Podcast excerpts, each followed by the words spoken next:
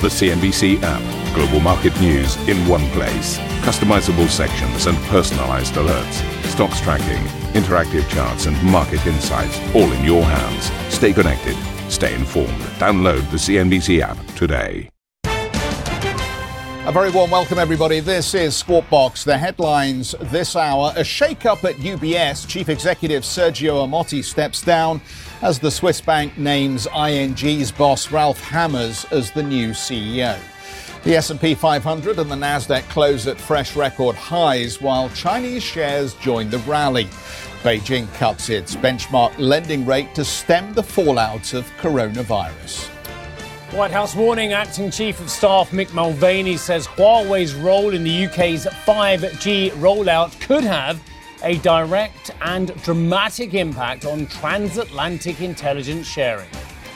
And Michael Bloomberg coming under attack over his record on race, women, and taxes in the New York billionaire's first appearance on the Democratic debate stage.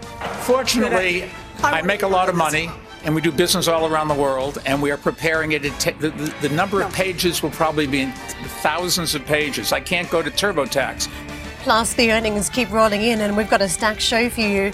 Don't miss our interviews with top executives from Schneider Electric, Cyber, Anglo American, Swiss Re, and Accor.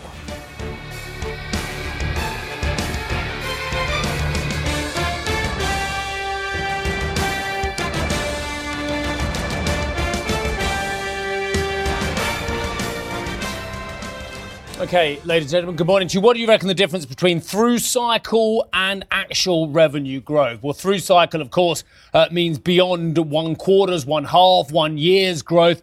Uh, through cycle is talking about the longer term factor. And that is what Schneider Electric is trying to do today to reaffirm its through cycle objective of 3 to 6% average organic growth in revenues. But there is a but, I'm afraid, and you could probably say it's down to coronavirus amongst other factors. They're talking about 2020 revenue growth of being only between 1 and 3%. And Jean Pascal Tricoire laughed at the numbers, and I'm just going to confirm uh, the figure before I say it to you. Yeah, back in October, organic growth was 3.1% in the third quarter on October 24th. So you can see the effect in the short to medium term, at least, of factors such as coronavirus, with now only 1 to 3% organically for the whole of this year. Uh, I'm not jumping to conclusions and saying it's coronavirus. The company is saying it does see a first quarter impact of around 300 million euros, mainly in China.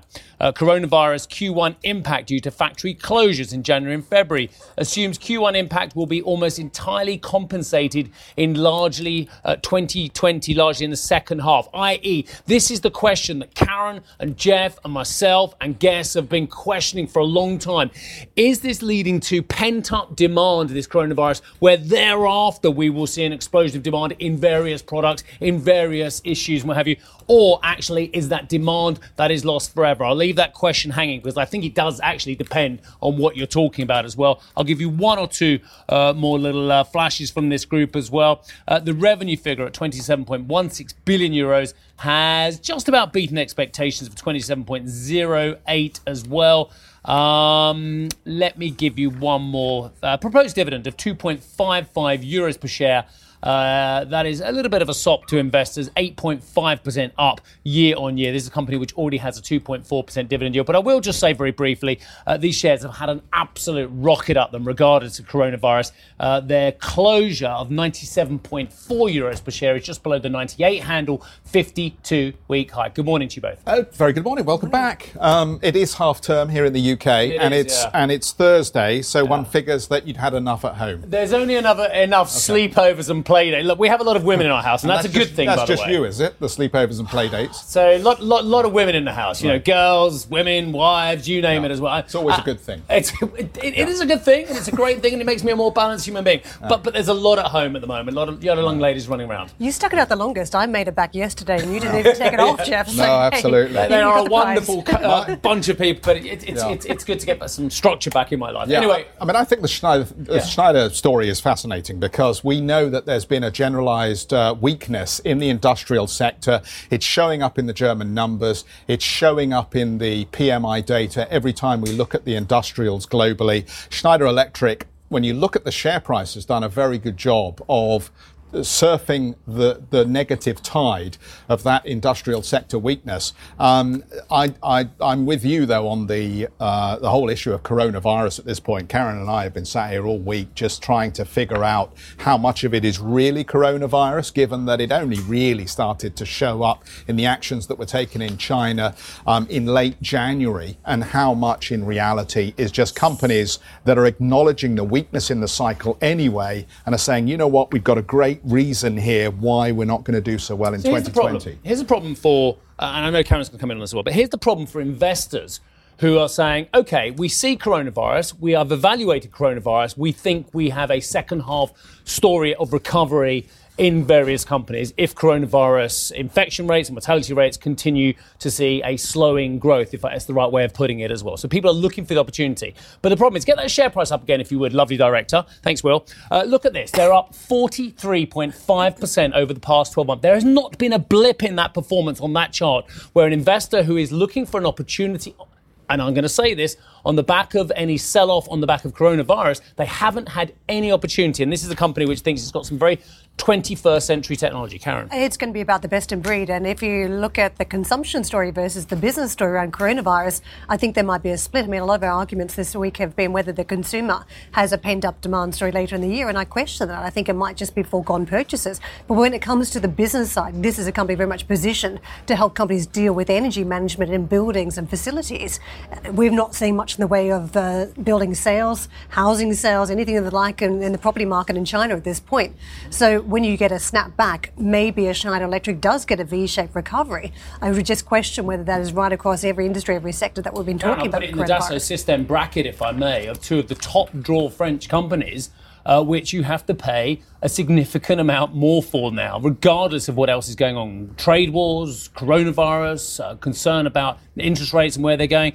These are the companies which are perhaps the best at what they do in Europe, and it's very difficult to see an entry point uh, any cheaper than now, given where they've come from, Can given the zeitgeist throw, of what people want to own. throw Apple into the mix as well. I mean, this sort of points to some of the euphoria out there. Apple has had a direct warning around coronavirus in China, and what did you see? So another bounce back in the stock price yesterday. Investors had concerns that they put into the stock price in one session, they parked it the next day. So, you know, if you're not going to be pricing down an Apple because of coronavirus, what are you marking down at this point? I hear your point, and it's a very valid point as well. Schneider Electric CEO Jean-Pascal Tricoire, I can tell Jean-Pascal now. My question is the difference between when the through cycle comes through compared to the lower end of his expectations for the first half of this year. I think that's absolutely key. I.e., when do we go from 1% through to a through cycle, potentially up to 6%? I think that sounds a stretch.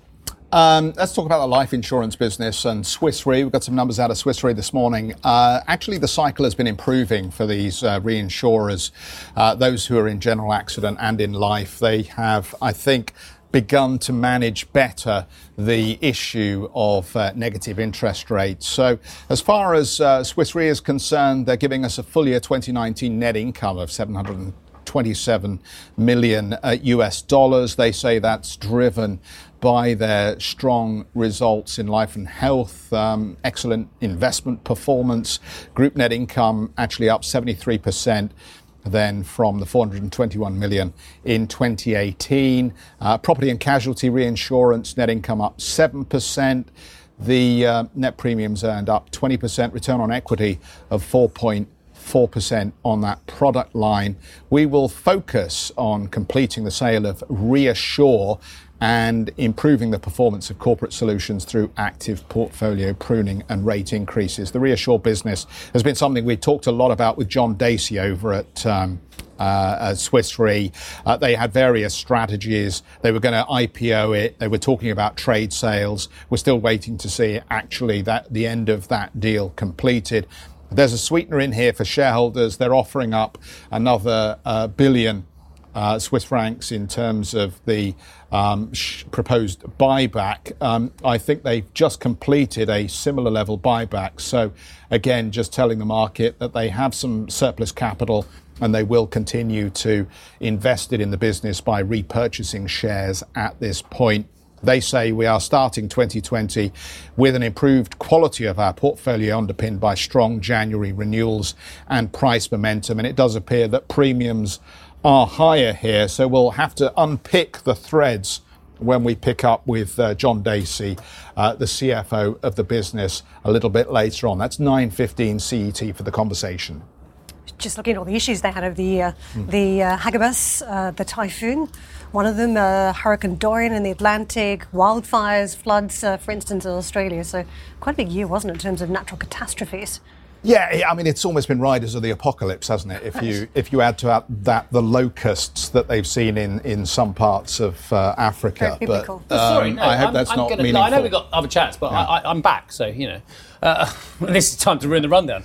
Um, yeah. Question: Do natural weather events and horrendous typhoons and bushfires and you name it, are they bad things or good things for insurers? And I would make you I think, a very decent historical argument from, from the first time I looked at this, from Hurricane Andrew onwards, which late 80s, early 90s, I would argue that actually they are potentially positive things over the longer term cycle, the through cycle, which is one of the buzzwords of the day well, for insurers. A tipping point, right, where they've got a, uh, an exposure, it's not big enough where that they can tap into some of those reinsurance policies.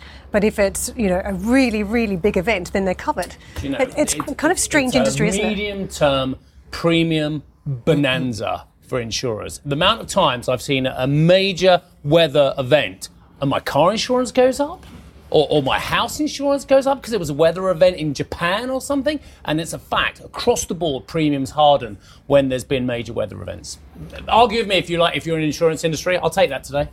Uh, UBS has appointed ING boss Ralph Hamers as its next chief executive, replacing Sergio Ermotti. The Dutchman will take over in November. The Financial Times reports he was approached months ago by UBS chairman Axel Weber after it was decided that Sergio Ermotti's contract could not be extended. Uh, Sergio Ermotti was appointed CEO in November 2011, expanding its wealth management division. However, the Swiss bank share price has fallen over the last year. Amid the low interest rate environment, his departure comes less than a week after his crosstown rival, Tidjane Thiam, stepped down as Credit Suisse CEO. So, congratulations to our friends over at UBS. You're getting a new boss, and you've done a pretty good job, actually, of keeping a lid on the leaks around this because I didn't see Ralph Hamers as uh, as the new chief, but then maybe I just don't run in the right circles. Awkward timing too. I don't think many people in the market thought there would be a successor announced at UBS at this point, but also in the market yesterday there was this bond issue, an additional tier one bond deal that uh, had to be pulled, and uh, there's this cryptic line that crossed. Information has come to the issuer that needs to be studied. So effectively, uh, the board was notified that uh, Hamers was leaving, and then there was an impact on the bond market. Um, just just one line. I, am going to give this one line here. This is to all our friends out there who thinks everybody should have uh, capped salaries as well. And again, it's a worthy debate. Maybe there should be capped salaries, but because of the Dutch pay cap uh, about bonuses and what have you, this has limited the salary of Ralph Hamers to significantly lower than that of Sergio Ermotti. Now, whatever you think about banker bonuses, and I'm sure a lot of our friends who are very left of centre should we say, uh, don't think the bankers should be paid a lot of money. Well, Ralph Hamers, who's seen as pretty successful at ING, is leaving because he can get seven times more money over at UBS if you extrapolated the salary that Sergio Ermotti's got. I'm not saying that's the only reason, but I'm just talking about filthy lucre here. And the fact of the matter is, that's a hell of an incentive. Even Jeff might be tempted to go to CBBCs if he was going to get seven yeah. times more money. And I, and I, have to say, you don't have to be a socialist to think that the bankers are paid too much uh, money. I didn't say all bankers. No. Um, but I mean, some bankers are worth a lot of money. Other bankers are worth nothing. I mean, the interesting question, you know, to, to dig in the weeds on that a little bit is what represents performance for pay? Because if if the share price is the measure, then on that metric, you could argue that management across the European banking space has been pretty awful. Um, but if the measure is de-risking the bank, adjusting the the revenue stream, making it more dependable revenue rather than um, lower quality, uh, non-recurrent revenue from market activities, then you could probably argue that quite a few of the European bankers have done a reasonable job in turning their organisations into more robust entities since the financial crisis. Well, UBS and ING both in that uh, category that are well regarded versus some of the other European banks. I mean, it is a fairly low bar when yeah. we talk about European banks. I just wanted to point to what's ahead. I mean, who would you want in this particular chair given what's coming? And again, are we going to be back to a recession or some sort of financial crisis in the next few years at least. And if you look at uh, Ralph, he has actually been in the chair while there's been a financial crisis unfolding at ING, 28 years with the bank and helping with the cleanup process. So, arguably, uh, a little bit of background there where he might be the right person for any downturn in future. A little bit more background as well. Ralph, once again in Davos, as was Axel, the chairman who appointed him, Axel Weber, both of them saying negative interest rates, horrendous again, wake up call from the CEO, new CEO. And it's going to be a long while, by the way. He's not going to be even at the company till September, let alone actual CEO, I believe, even later. Mm. So the CEO and the chairman both speaking at the same hymn sheet to Madame Lagarde. Mm. Coming up on the show, Mr. oh, no, we've moved on. They've changed the rundown very quickly there. Don't you hate when they change the rundown on you? I just I'm about to speak, yes, but uh, I'll have word with them later. I've only been in 10 minutes. We've got four year revenues crossing from Air France KLM, with the numbers at 23.3 billion euros. When it comes to the operating margin, that is 1.7% versus 7.7% for KLM. Uh, so they're splitting this still out in the Air France category at 1.7 versus much higher levels at 7.7%. Net profit at 290 million euros for the year. The unit cost fell by 0.9% in the year, 1.5% uh, in the fourth quarter. Uh, the company is saying its cargo unit was hit by demand traffic in 2019 looking for some comments, warns that coronavirus or COVID 19 could hit its view. So it's in the numbers as it uh, weighs up the impact of this virus. The long haul forward booking load factor down from February to May because of the virus. So the uh, longer range flights, it's already uh, tallying up some hits. The estimates uh, could hit that operating result by 150 million to 200 million euros for the February to April period because of coronavirus. So that is flagged up here. The fuel bill, I'm just going to uh, take a quick look at that. That is uh, 5.2 billion euros, down by 300 million euros for 2020, is what it sees so far. But uh, coronavirus fears very much in the airline space, and that is coming out today uh, for this company. Um, Air France KLM what, what, can you say? It's just it's just been a. Um, it feels like it's been a tough decade, not just a tough year. Get out of it!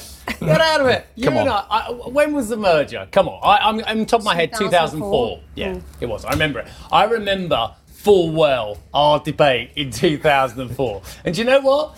Talk about highly paid CEOs. If they'd listened to what, dare I say it, Cameron, you didn't join our happy triumvirate until about six years later, but he and I were banging on in 2004. There was no point having a merger where, like, what should we do with this merger? I know what we'll do. We'll get the name Air France and we'll tag it along with KLM. Yeah, brilliant. What else should we do? Um, well, nothing. What, what, do you mean nothing? Well, you know, you know, amalgamating managements and cutting costs on the ground and, and more on the coach. No, no, let's just call it Air France KLM. And that's exactly what they did. And I'm sorry, whatever you may think out there, that's what they did in 2004. They called it Air France KLM and then left it because of the state aid this, state aid that, and you've got to have base here, and you've got to have workers here, and you can't cut jobs here, and you've got to have equanimity in the relationship between the Dutch and the French, who are, by the way, still arguing about the ownership levels of this company as well. Mm. And that, ladies and gentlemen, was the problem. That, ladies and gentlemen, is why this one trades at a single digit forward PE compared with dare I say a Ryanair and an EasyJet. There you go. That's what you can say about Air France KLM. Uh, and I think that's perfectly reflected in the share price performance as you look across the uh, the one year story. We did get a carrot dangled recently, though, and that was back in November when the new CEO came in and said, "Here, you might have a dividend. Uh, we might pay out the first dividend uh, that you've seen since 2008. This will depend on the operating income hitting 1.9 billion euros. what have you seen in the numbers today so far, flagging up that there might be a problem with that uh, operating number because of coronavirus? So, did that dividend just get yanked? So, hang on. So, let's just just confirm from the investor point of view what Air France KLM becomes. It goes from being a value trap to a value value trap yeah. with the dividend. Nice uh, one. And, and, I would sit on I would sit on any retained earnings you have at this point, um, because of the coronavirus. Quite frankly, that just seems like sensible conservative stewardship Don't of the business. about that. Just go to the ownership section or on whatever tear sheet you guys use, and I'll show you the problem in the first two, not necessarily the first three. Oh, I tell you, what, I'll go through this. Here you go. You, you, this is sometimes boring, this, but this is interesting. Top shareholder, France. 14.29%. Second biggest shareholder, Dutch government, 14%, which, fun enough, bought an extra load of shares quite recently. China Eastern Air Holdings, 8.8%, Delta 8.8%, Air France KLM employees 4.2%. That, ladies and gentlemen, is another reason why this company is stuck in the past because you've got these very uh, solid blocks of ownership from states at the top of it. I just got to test that theory. Round of consolidation, coronavirus, if it continues, will we see more consolidation Who are they across the buy? globe? Well, Malaysia Airlines at one point was cited as a potential in the backdrop, and obviously they've had a lot of challenges in recent years. But wouldn't that be a, a dilution of the uh, French and Dutch government shareholding what if what would you call Air- it then? Franco-Dutch Malay. Do flag carrier airlines propped up by government stakes have a right to exist in the current business world? No. Discuss. I've done it. No. Coming up, uh, the PBOC cuts its benchmark lending rate in a bid to prop up the virus hit economy. We're going to talk more about the direction for the Chinese economy after this. What's that? You're not glad to have me back? Shut up. Coming up, it's a busy day for corporate earnings in Europe. We'll speak to the CEOs of Schneider Electric, Accor, Anglo American, as well as the CFO of Swiss Re and Karen. And we just did a podcast then. If you can't get enough of Squawk Box, be sure to tune in for our podcast. You can head to cnbc.com, Apple Podcasts, Spotify, or wherever you get your podcast to have a listen and download today's episode. For our listeners out there, stick around. We'll be right back.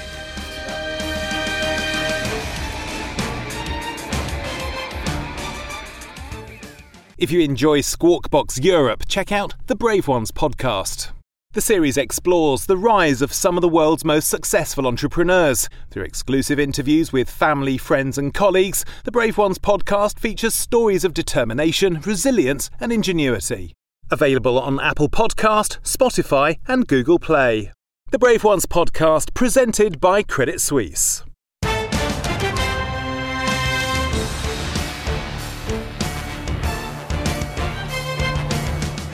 Welcome back, everybody. China's health authorities have reported a sharp drop in the number of new daily coronavirus infections. There were 394 new cases confirmed on Wednesday, down from nearly 1,800 a day earlier. However, there has been another change in the way confirmed cases are reported. The People's Bank of China is cutting its benchmark lending rate to soften the economic blow from coronavirus. It's the latest in a stream of local policy measures in response to the epidemic's effects on business activity and manufacturing. Goldman Sachs believes US and European markets are underestimating the effects of the virus. The company's chief global equity strategist said in a note the risk of a quote, downward surprise to earnings growth is high if expectations are not reduced. He warned a correction is probable. Okay, just a couple of quick lines. One on what Karen just said there. You heard the bit about the, the rate cuts over in China. You seen what S&P have said? See what S&P have said in the last hour or so. They reckon that Chinese lenders could be hit by as much as, what do you want to fill in the gaps? Pick a number. Yeah, okay, I'll do a number for you. $1.1 trillion. $1.1 trillion in questionable loans as the coronavirus deals a heavy blow to China's economy. S&P Global Ratings warning as well. Have a look at that research. I think that's fascinating as well. I was reading from the FT, by the way, there. Okay, look at these US markets. Just very quickly. Uh, yeah, record level record level. Do you know how many records we've had on the S&P this year? I did have it somewhere. Here we go. 16 intraday and 13 closing record highs. We had record closing highs on tech, consumer discretionary, the highest level on uh, communication services since 2001 as well. So the markets are gangbusters across the board there. The problem is, of course, uh, as we've said, there are one or two storm clouds out there, uh, bad debts, coronavirus concerns, uh, frothy valuations, and it's just quite extraordinary how calm these currency markets are. I, I know Sarah Hewin, who'll speak to in a few moments' time, will say, well, yes, seven, but it's been there for a long time. 111, no great moves there. 108, same kind of story. 130, peg on the sterling dollar. So amazing how calm the FX markets have been, how gangbusters these markets have been. Oh, yeah, and just one more thing gold hitting multi year highs. So there's your barbell. You bought gold and you bought the markets. What happens when we go the other way, if we go the other way? Does gold go down as well? Do the defensive assets not perform? Just chucking it out there. Let's have a look at Asian markets very quickly as well. Again, big warning from S&P Global. More rate cuts coming. Um, 1.2% higher on the Shanghai Composite. Opening calls for European markets look like this. Uh, we are called lower across the board with the FTSE 100 seen at 74.41. And the Fed, I thought the Fed was mildly bullish actually. Bullish, bullish for risk.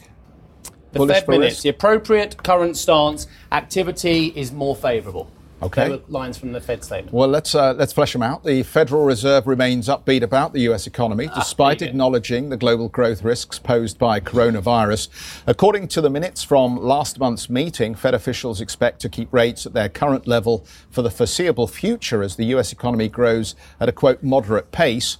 However, investors are still pricing in at least one rate cut this year and expect it to happen by this summer. Sorry, can't stop talking today. Did you see the PPI data as well?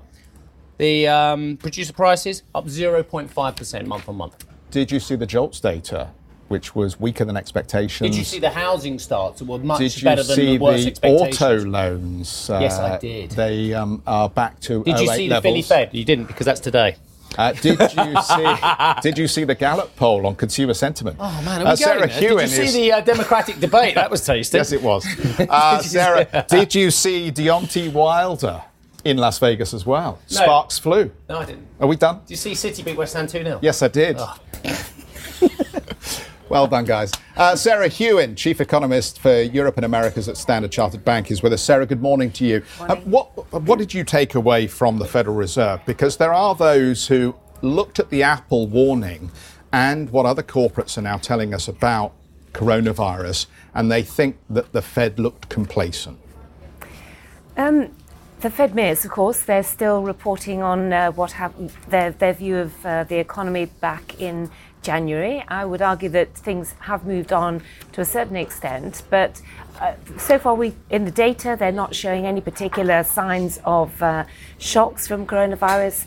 As you pointed out, we've had a pretty good, you know, Empire Manufacturing uh, report. We had um, still pretty solid uh, reports from, from most other hard data. Um, so for the Fed, uh, the warnings are about the global economy, the warnings are about some of the uh, sort of coronavirus risks, um, but um, so far difficult to really take too much away from that. And at Standard Chartered, you've been going right over the industries affected by coronavirus, uh, from the auto production companies, auto companies in particular, to, to various different industries, uh, hotels, uh, tourism, consumption. Is there a potential when you look at the, that detail for it to spill across beyond just China and arrive right in the United States? I think there's a there's a clear risk of that happening, and uh, with something of a, a delay. Um, we already know that, of course, travel tourism has been affected. Uh, the second round effects will be from supply chain disruptions, uh, both in China and across the broader Asia region. So, I mean, our assessment is that we are likely to see one tenth of a percent shaved off uh, Chi- uh, US GDP for 2020. Now, that could increase if the coronavirus uh, crisis continues, extends into the second quarter of this year. What type of response do you expect? Because it's been weighed up by a number of market watchers that you're not going to get the full blown stimulus from central banks until we, we know where there's a peak level of the virus. You reach some sort of endpoint where people can actually leave their homes, businesses can resume. Then you get the stimulus, which would actually have some impact. Same could be said naturally for the United States if there is an impact in that market. So, how do you time the responses you could see from central banks this year? And China, uh, of course, PBOC has been very proactive, but I thought interestingly with this latest move, the signal is we are providing liquidity as required, we are easing policy as required, but we're not going overboard. And uh, for the rest of the world, I think it's wait and see. So the Fed, the European Central Bank, we can see that uh, policymakers are alert to the risk, they're waiting and watching, and uh, I think would have no hesitation in cutting if they needed Sarah, to. Karen, why are we pretending that they have ammo? Why are we Fed does. still. Who? The, Fed, Fed. does, yeah, maybe. Why are we still pretending that most central banks have any ammo whatsoever? Did we not look at the Japanese GDP data, which shows they're, they're bang on for a recession pretty much, or technical recession is on the cards as well? The ECB has chucked everything in the kitchen sink at negative rates. It hasn't worked particularly. It hasn't stimulated the kind of demand. The transmission mechanism is still a disaster. Why are we still living in this cuckoo land where we pretend that central banks, and I appreciate the Fed does have some ammo, that central banks have any of the answers. They've got to do something. No, no, and, uh, they don't have to do something. That- That's exactly what I think is the exact disaster for the global economy. Pretending that if they do something, it will improve our lot. Actually, and there's a lot of evidence suggesting out there, if they do do something, it will make our lot worse. I think the risk is if they say we're not doing anything, we're out of ammo, we can't do anything, it's up to you guys, government, so you pick up the slack, then that would be very damaging for markets. Will it be very damaging for markets if they do something and it creates worse problems on debt levels at these negative levels? Well, arguably, debt levels are not problematic as long as you have very low interest rates. Have you So- seen that 1.1 trillion dollar warning from S&P just in the last 20 minutes or so, or last hour or so? Well, again, Have the you seen question the is, 253 what's the, trillion dollars worth of debt globally, Sarah? You this have is to do something. This is the problem. You've got to do something. Otherwise, you, if you say we're out of ammunition, then I think that's a very bad message to be sending to markets. So, you know, all the studies suggest that uh, by lowering interest rates, by giving a package of measures, then you are actually preventing deflation. You're preventing economies from going into recession. So um, now, nobody is, is saying that the ECB is going to cut rates just yet, or the Fed is going to cut rates just yet, but they do have that capability. If uh, they, we get to the second quarter, the coronavirus impact is still there, and uh, we're starting to see the impact on the hard data, which so far is not the case. And, and inflation, no worries about that coming through at all? No particular worries about inflation, still very low. It's below target in the US, it's below target across Europe. So, uh, I mean, that's. that's Yeah, Wage, labour costs and things going up over 3% across Yeah, both I sides of the mean, you know, Atlantic. that's, that's- inflation. That's that's that's the uh, the uh, the big mystery is why with low productivity growth and why with wages rising you just don't see that feeding through into the price level. Um, now, of course, some central banks are alert to this risk. I would argue that the Bank of England is keeping a very close eye on what's happening to wage growth in an environment of very full employment and uh, relatively low real interest rates. But uh, elsewhere, inflation is not a concern. And low salary immigration um, barriers as well could make that even tastier going forward. Well, again, they, they talk a lot about supply side constraints. This is one of the supply side impacts of uh, Brexit. And so I think that, you know, Bank of England, we do need to keep quite a close eye on, even though they have forecast that growth is going to be as low as, you know, 0.8% this year, they still worry about potential inflation risks coming through because supply side growth is even weaker than the I do like side. talking to economists. I'm always reminded by Paul Donovan's quote from UBS. He says, if only economists ruled the world, fill in the gaps. Thank you for listening to Squawk Box Europe Express. For more market moving news, you can head to CNBC.com. Or join us again on the show with Geoff Cutmore, Steve Sedgwick, and Karen Tso, weekdays on CNBC.